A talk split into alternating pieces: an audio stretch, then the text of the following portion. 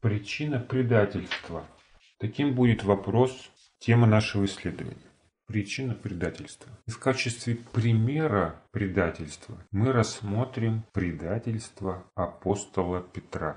Как такой ученик, один из первых учеников Иисуса, тот, о котором Христос сказал, что он Петрос, камешек, и на этом камне он построит церковь, мог стать предателем Иисуса. Интересно это будет узнать его ученикам или нет. Или мы так же, как Петр, будем говорить за себя. Но вот они могут предать, а я никогда Бога не предам. А если этому предательству суждено случиться, то по какой причине это непременно произойдет? Есть ли для этого какие-то объективные причины? Или просто вот нужно было Иисусу, чтобы его предали? Вот они и предали. Во исполнение слов пророчеств. И сначала мы обратимся к словам, которые уже звучали в прошлой теме нашего исследования. Записаны они в Евангелии от Иоанна, 21 главе. Зачитаем с 15 по 19 текст. Прочитаю, как эти слова звучат в переводе Кассина. Итак, когда они поели, говорит Симону Петру Иисус, «Симон, сын Иоанна, любишь ли ты меня больше, чем они?» Говорит ему, «Да, Господи, ты знаешь, что я люблю тебя». Говорит ему, «Паси ягнят мои». Говорит ему снова, во второй раз, «Симон, сын Иоанна, любишь ли ты меня?» Говорит ему, «Да, Господи, ты знаешь, что я люблю тебя». Говорит ему, «Будь пастырем овец моих». Говорит ему в третий раз, «Симон, сын Иоанна, любишь ли ты меня?» Опечалился Петр, что он сказал ему в третий раз, любишь ли ты меня?» И сказал ему, «Господи, все ты знаешь, ты знаешь, что я люблю тебя». Говорит ему Иисус, «Паси овец моих». «Истинно, истинно говорю тебе, когда ты был молод, ты опоясывал себя сам и шел куда хотел. Когда же состаришься, протянешь руки твои, и другой опояшет тебя и поведет куда не хочешь». А это он сказал, давая понять, какой смертью он прославит Бога. И сказав это, говорит ему, следуй за мной.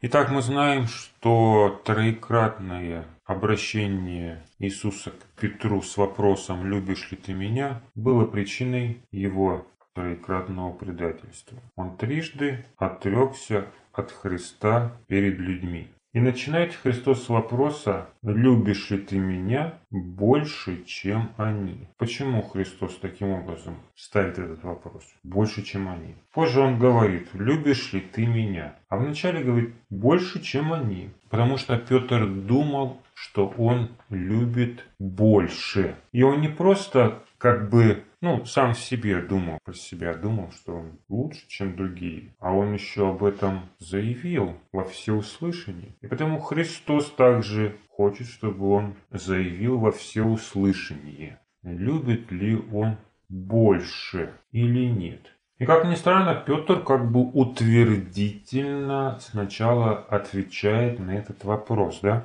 Христос задает вопрос, любишь ли ты меня больше, чем они? А он отвечает ему, да, видите, да, Господи, ты знаешь. То есть Петр говорит, что он любит больше, первое, и уверен в том, что Бог это знает. Христос это знает. Ты знаешь, что я люблю тебя. И когда Христос задает второй вопрос, он отвечает утвердительно. Третий. И здесь вот только Петр начинает думать. И здесь только он задумывается. Что-то в этом не то, раз Христос меня об этом трижды спрашивает. Почему можем сказать, что он был обескуражен этим вопросом? Потому что в 17 тексте написано «Опечалился Петр, что он сказал ему в третий раз, любишь ли ты меня?» То есть, если он третий раз спрашивает Петра, значит, получается, он ему не верит, да? Или он хочет поставить под сомнение то, что он любит. А хотел ли Христос поставить под сомнение? Не хотел.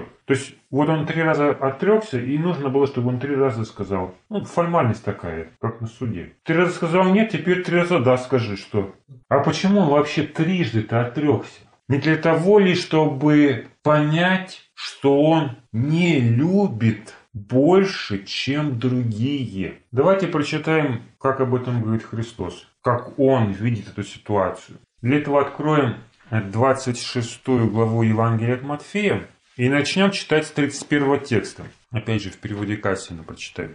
«Тогда говорит им Иисус, все вы соблазнитесь из-за меня в эту ночь. Ибо написано, поражу пастыря, и будут рассеяны овцы стада. По восстании же моем я предварю вас в Галилее. И ответил ему Петр, если и все соблазнятся из-за тебя, я никогда не соблазнюсь. Сказал ему Иисус, истинно говорю тебе, в эту ночь, прежде чем пропоет петух, ты трижды отречешься от меня. Почему Христос говорит, ты трижды отречешься от меня? Для чего он это ему говорит? Ну вот он знает об этом. Но для чего он говорит об этом Петру? Он что-то хочет сказать этим? Или просто так блеснул знаниями, что он лучше знает Петра, чем он сам знает себя? Христос желает убедить Петра в обратном. Приводя этот пример, что с ним случится в ближайшем будущем? Он желает убедить Петра в обратном. Петр заявляет, все соблазняться, я никогда не соблазнюсь. А Иисус ему отвечает на это. Что значит отвечает?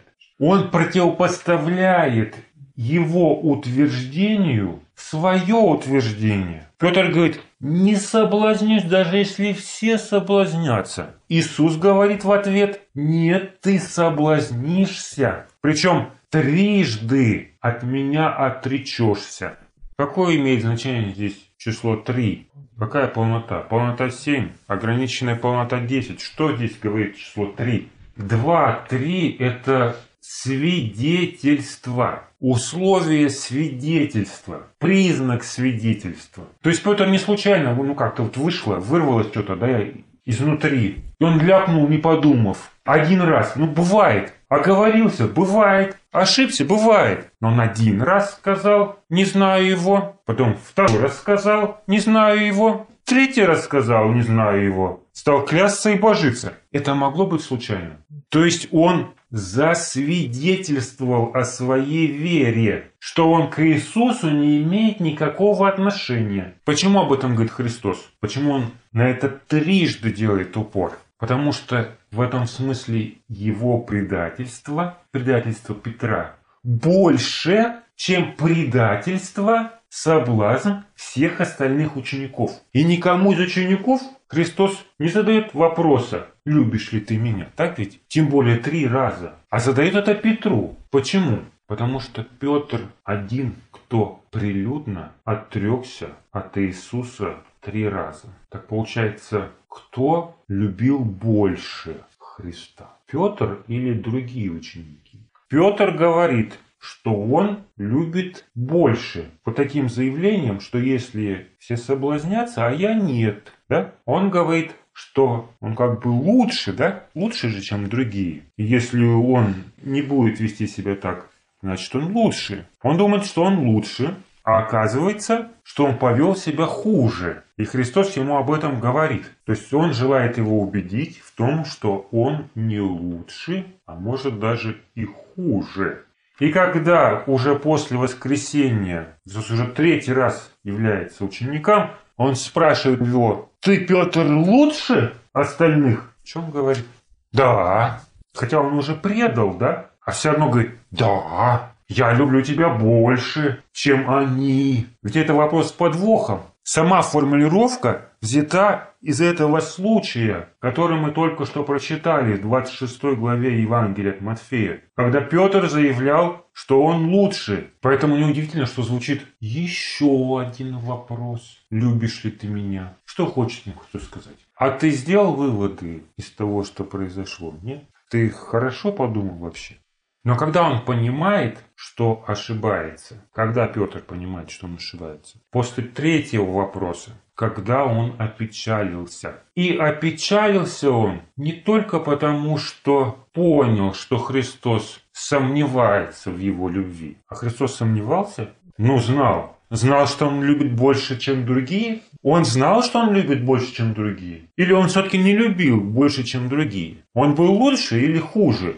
Когда Христос задает третий вопрос, Он возвращает его к тому предательству, как он сделал это и раньше, о чем мы читали в 26 главе Евангелия от Матфея. Когда Петр заявляет о том, что он никогда не соблазнится, Христос говорит ему, ты трижды от меня отречешься. А потом, когда спрашивает, любишь ли ты больше, чем они, и делает это три раза, он намекает на то, что ты уже отрекся от меня три раза. Так как ты можешь заявлять сейчас, что ты любишь больше, чем они? Подумай хорошо. Вот для чего Христос спрашивает Петра, о том, как он его любит. Можно было вообще на этот вопрос, любишь ли ты меня больше, чем они, ответить утвердительно что он действительно любил лучше или мог любить лучше. Что, правда, что ли? Лучше, чем они? Ну, получается, если он больше любит, чем они, значит, он лучше, чем они. Но Петр в этом не сомневается, даже после предательства. И мало того, он уверен настолько, что готов также клясться и божиться, когда он предавал Иисуса. Ведь о чем говорят его слова? «Да, Господи, ты знаешь, что я люблю тебя». Вопрос был, как любишь? Как любишь? Больше, чем они. Да, ты знаешь. То есть Петр уверен в себе настолько, что думает, что Христос о нем точно такого же мнения. Христос-то знает, что я люблю больше, чем они. Это вот люди могут в этом сомневаться. Они могут сомневаться в моей любви к Богу. А Бог-то знает. Но действительно Христос знал, что Он любит больше. Вот Христос и ставит это под сомнение. Он ставит под сомнение любовь Петра. И не только любовь больше, чем они. То есть не только то, что он лучше, чем другие, он ставит под сомнение. Потому что мы уже выяснили, что он не любил больше. Он не был лучше остальных. Но и саму любовь Петра он ставит под сомнение, задавая вопрос следующий. Симон ты вообще меня любишь? Ладно, с большим мы разобрались. А ты вообще любишь меня или нет? И Петр тоже отвечает утвердительно. Да, конечно. Ну, здесь, наверное, каждый бы, да, мог также ответить на этот вопрос. Ну да, конечно. Ты же знаешь, что я тебя люблю. Вот это вот знание, да? Ты знаешь. Ты знаешь, что я люблю. Это знание Петра или знание Христа? Петр думает, что он любит? Или Христос действительно думает, что Петр любит больше? Петр знает за Христа, что он любит. Что он любит, что он любит больше, чем другие. Он знает. И уверен, что Христос это тоже знает. А что знает Христос? А Христос знает то, что Он его предал. И что Он предаст его еще раз, если не изменит своего отношения. А отношение мы видим у Петра не сильно изменилось. Зачем он ему говорит, паси овец моих? Но когда человек любит больше, тут логично, да? Вот ты любишь больше, значит что? Тебе можно поручить служение уже больше, пасти других. Но когда второй вопрос задается, любишь ли ты меня? Третий вопрос, который вообще перечеркивает все утверждения Петра. Да, да, да, я люблю тебя. То тут уже возникает вопрос, а как он может пасти? Пасти других, если не любит сам? Но даже после того, как Петр опечалился, то есть он понял, что Христос сомневается в его любви, что он знает, но его знание, знание Христа, отличается от знания, которое вбил себе в голову Петр. Чем, скажем, этот пример похож на обращение Христа к одной из его церквей, в Асии, о котором говорит книга Откровения. Ангел Ладикийской церкви, к которому обращается Христос, тоже думает, что он богат, разбогател и ни в чем не имеет нужды. То есть он думает, что любит Бога, разбогател, значит, больше нужного или больше, чем остальные церкви, но при этом, по утверждению Христа, не знает, что он несчастен, жалок, слеп и наг. То есть он даже не догадывается о том, что это не так что он обманывается, думая себе больше, чем есть в реальности. И что теперь? Ну, вот ситуация такая складывается. Остается только сложить полномочия. Ну, раз он не любит больше, чем они, значит, не может быть ангелом церкви. Такая логика, да, здесь срабатывает. А Христос говорит, Паси агнцев Даже после того, как Петр понял и опечалился. Он понял, что он не такой в глазах Христа, каким себя видит. Он говорит, вот, служение у тебя какое. Где иначе ты сможешь проявить эту любовь? Давай, покажи, как ты любишь. Или посмотри, как ты любишь. Что он сказал Петру, когда он заявлял первый раз, если все соблазнятся, но не я, я никогда не соблазнюсь. Он ему сказал, посмотри, как ты любишь. Ты трижды от меня отречешься. То есть наше отношение к служению говорит о том, любим ли мы на самом деле Бога или только думаем, что мы любим и любим больше. Таким образом мы можем увидеть, что Одной из причин предательства Петра была его самоуверенность. Если бы Петр хотя бы на минуточку усомнился в себе, что он лучше других, что он все делает правильно, возможно бы это остановило его перед тем, как он стал заявлять, что он не знает Иисуса. Каким настоящим было заявление Петра? Что соответствовало действительности? Что было правдой? Что он никогда не отречется, и что даже если все соблазнятся, он не соблазнится. Или то свидетельство, которое он произнес перед воинами и священниками. Я никогда его не знал. Что было правдой? Что соответствовало реальности? Какое свидетельство из двух? В жизни у людей тоже есть свидетельство. Два свидетельства. Одно свидетельство, которое звучит на собрании в церкви, я никогда не отрекусь, и то свидетельство, которое звучит в жизни, в их служении, в их заботе о ближних, как они пасут других. Какому свидетельству стоит верить? Почему люди игнорируют то, как они поступают с людьми, но свято верят своим собственным заявлениям о преданности и любви? Вот встает на молитве и клянутся Богу в вечной любви, в беспредельной преданности. И как Петр говорят, ну ты же знаешь, да? Ты же знаешь, как я тебя люблю. Ладно, пусть люди там хоть что говорят, но ты-то знаешь. А что правда? То, о чем говорит нам жизнь, или то, о чем мы говорим Богу? К чему стоит прислушиваться? Что соответствует истине. Но одной самоуверенности все равно недостаточно для того, чтобы совершить предательство. Самоуверенность это как сон, да? это грезы. Человек себе что-то выдумал и живет этими представлениями. А тесные для него обстоятельства – скорби, болезни, гонения, притеснения других – возвращают его как бы в реальность, позволяют ему пробудиться от этого сна и заявить на чистоту, что он на самом деле думает, чем он на самом деле является, какое отношение к Богу он имеет. Какое отношение к Богу? Да никакого, я не знаю его. Я его не знаю. И в чем состоит причина? В том, что он спал и вдруг проснулся и сказал все на чистоту, как есть. Или он просто был таким всегда. Но эта самоуверенность не давала ему приготовиться, менять свою жизнь. Он думал, что он богат, разбогател, ни в чем не имеет нужды. Нет необходимости что-то в своей жизни менять. Не нужно менять своего отношения. Все устраивает и меня, и Бога. Ты же знаешь. Сама по себе самоуверенность, она не является причиной этого предательства. Это причина того, что человек не изменился и не приготовил себя к трудным временам. Вернемся к 26 главе Евангелия от Матфея, где Христос говорит «Все вы соблазнитесь из-за меня в эту ночь». Ибо написано «Поражу пастыря и будут рассеяны овцы стада».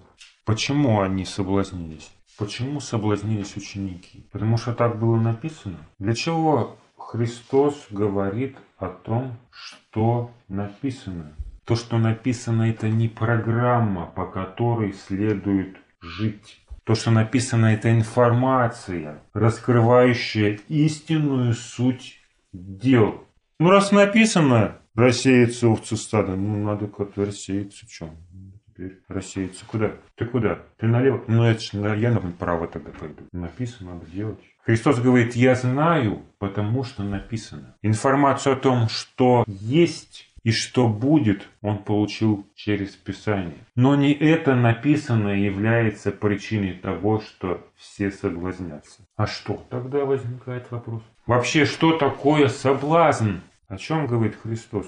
Какое значение имеет этот термин? Соблазн. Соблазн это что? Разочарование, желание. Желание соблазн.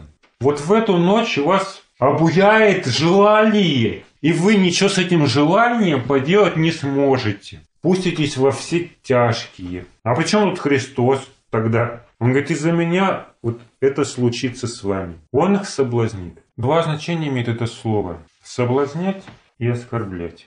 И соблазнять в широком смысле. Совращать как можно человека. Совратить человека можно истинного пути на неправильный путь. Быть соблазненным – это значит поддаться какому-то искушению, поступить вопреки своим убеждениям, своей вере. И причиной этого может стать что? Какой-либо грех, желание, животный страх, страсть. И в этом смысле было бы понятно – быть соблазненным, совратиться из-за чего-то, из-за вкусной еды, из-за большого желания, большой мечты. То есть из-за этого можно совратиться. А здесь Христос говорит, что вы соблазнитесь из-за меня. То есть Он станет причиной их совращения, их соблазна. Ученики изменят своей вере, своим убеждениям по причине Христа. А как Христос может стать причиной этого? Как Христос может стать причиной соблазна? И он об этом говорит прямо. Он называет себя камнем, который есть камень преткновения и камень соблазна. То же самое слово соблазна. Что произошло с учениками? Как они соблазнились? Давайте сначала определим, что было результатом этого совращения. Вот результатом совращения вкусной едой что является результатом? Человек проявил невоздержание, когда соблазнился переел, обжорство, да, может стать результатом. Результатом ненависти человека что может стать? Ненависть это тоже же желание, которым можно соблазниться. Да, то есть хула может стать результатом этого соблазна. Человек соблазнился этим желанием. И в результате получаем хулу и даже убийство. Может стать такое в результате ненависти. То есть прямое нарушение Божьих заповедей. А что стало результатом соблазнения учеников? Как об этом говорит сам Христос. Здесь же в 26 главе Евангелия от Матфея. Что он говорит? Что произойдет в результате? Вот он отвечает, что произойдет. Поражу пастыря и будут рассеяны овцы стада. И о каком стадии речь идет? О собрании учеников. Вот об этом стадии говорит Христос. И что значит будут рассеяны? Разбегутся. Как овцы разбегаются, когда не видят пастыря, так же и ученики разбежались после того, как Христа взяли и арестовали, чтобы судить. Ученики разбежались. Это противоречило их вере, их убеждениям. Или это, в принципе, нормально, да? Христа взяли под стражу, нужно, значит, бежать, куда глаза глядят. Принцип такой. Пойдешь пастора с овцы. Почему тогда Христос говорит, что вы соблазнитесь? Речь это даже не шло. Кто, чего они не знали, что случится. Христос предупреждает. В эту ночь вы все соблазнитесь. А что случится-то? Ну вот написано, поразишь пастыря и рассеются овцы. То есть, когда они рассеялись, они соблазнились. А рассеялись из-за чего? Христос говорит, это произойдет из-за меня. Все вы соблазнитесь из-за меня. И где здесь причина? Какая в этом причина? Получается, из-за меня это потому, что будет поражен пастырь. Соблазнитесь, рассеетесь из-за меня. Почему? Не будет пастыря. Пастырь будет поражен. То есть само взятие Иисуса для учеников стало причиной их соблазна. А почему это стало причиной соблазна? Он же их об этом предупреждал. Наоборот, как бы должны были они утвердиться в своей вере в Иисуса, ведь Он об этом говорил, Он их наставлял, говоря о том, что должно произойти. Но когда это произошло, оп, они разбежались. Что случилось-то? Друзья, где вера-то ваша? Вы что? Вам же об этом говорилось. Как Христос вообще становится камнем преткновения и камнем соблазна людей? Не было Христа, не было преткновения, и соблазна не было. Появился Христос, и тут соблазн появился. Что за соблазн? Он в короткой одежде пришел или что? Почему он берет такое сравнение с камнем? Камень, который отвергли строители, тот самый и сделался главой угла. Это удивительно в глазах ваших. Почему строители отвергли камень?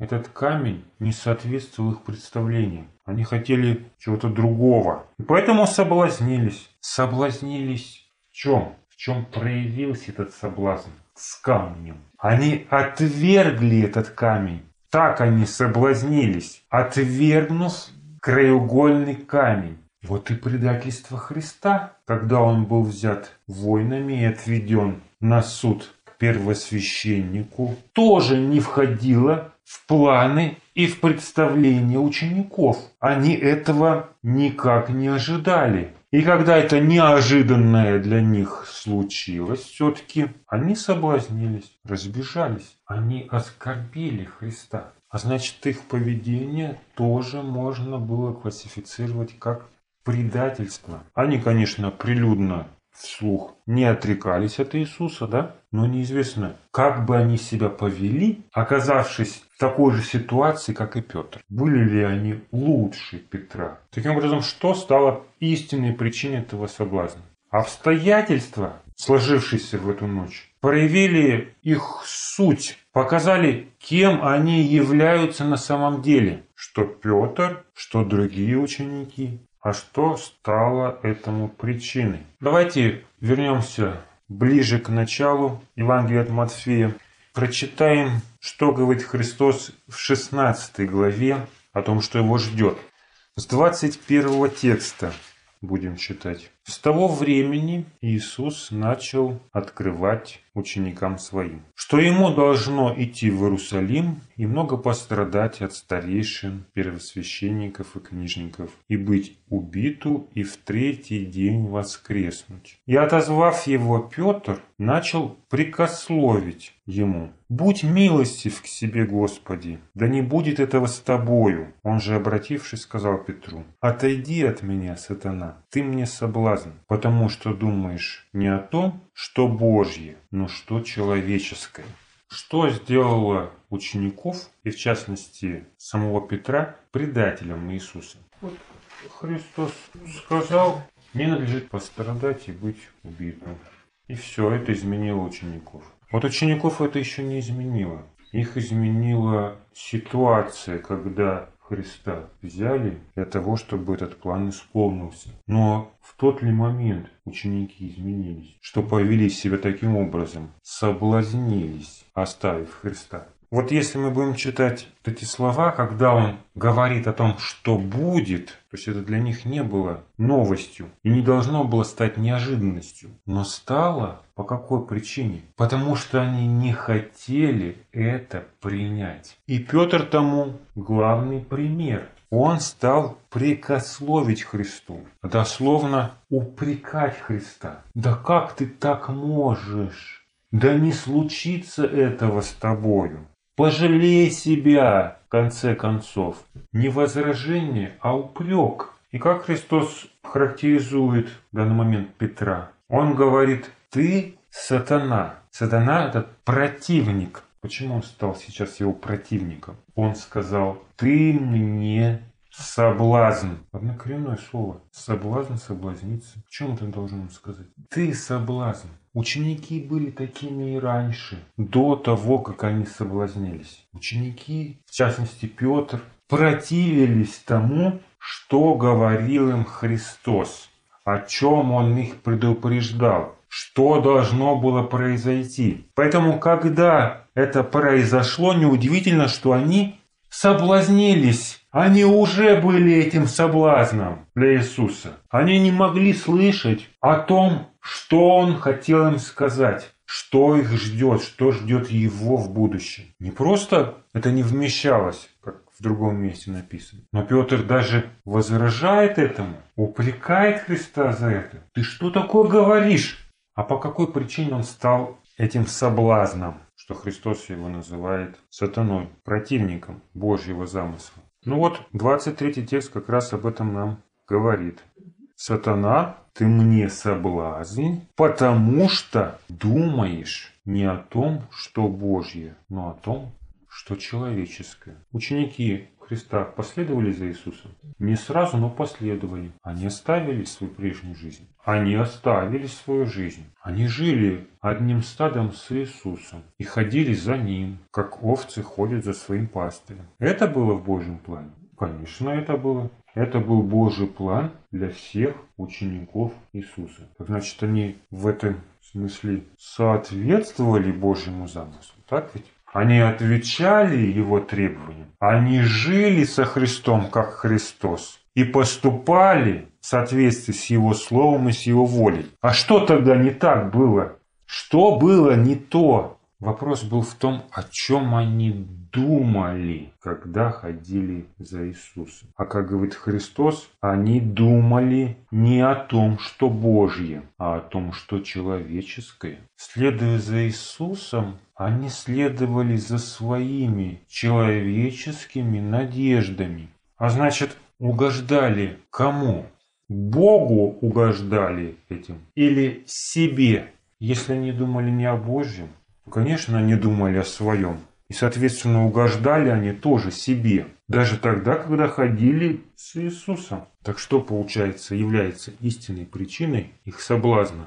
Почему они в одну ночь три года ходили с Иисусом и в одну ночь перечеркнули всю свою прежнюю жизнь? Из-за Христа. Вот он нехороший такой, он не соответствовал их представлению, он не отвечал их надеждам, он не позволил осуществиться всем тем планам, которые они выстроили в своей голове. Он разрушил их жизнь, их представление, из-за чего они соблазнились. Но причиной соблазна что стало?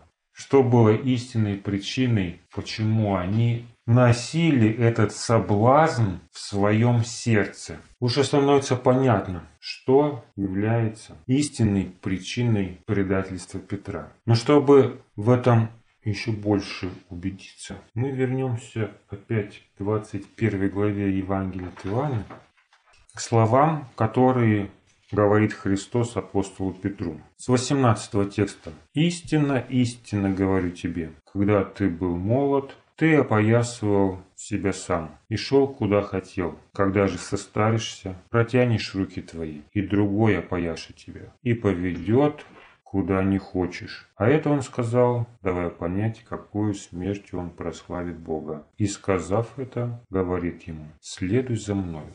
Почему Христос предрекает Петру такую смерть? Хотя мы здесь не находим подробностей какой эта смерть будет. Говорится нам, как он умрет. Вот Иоанн пишет нам. А это он сказал, давая понять, какую смертью он прославит Бога. И какую смертью он прославит Бога? Какую? Какую смертью он прославит Бога? Где здесь написано, какую смертью он прославит Бога? Написано здесь, какую смертью он прославит Бога. Какую смертью не говорится. А о чем говорится? Говорится о том, что Петр умрет насильственной смертью.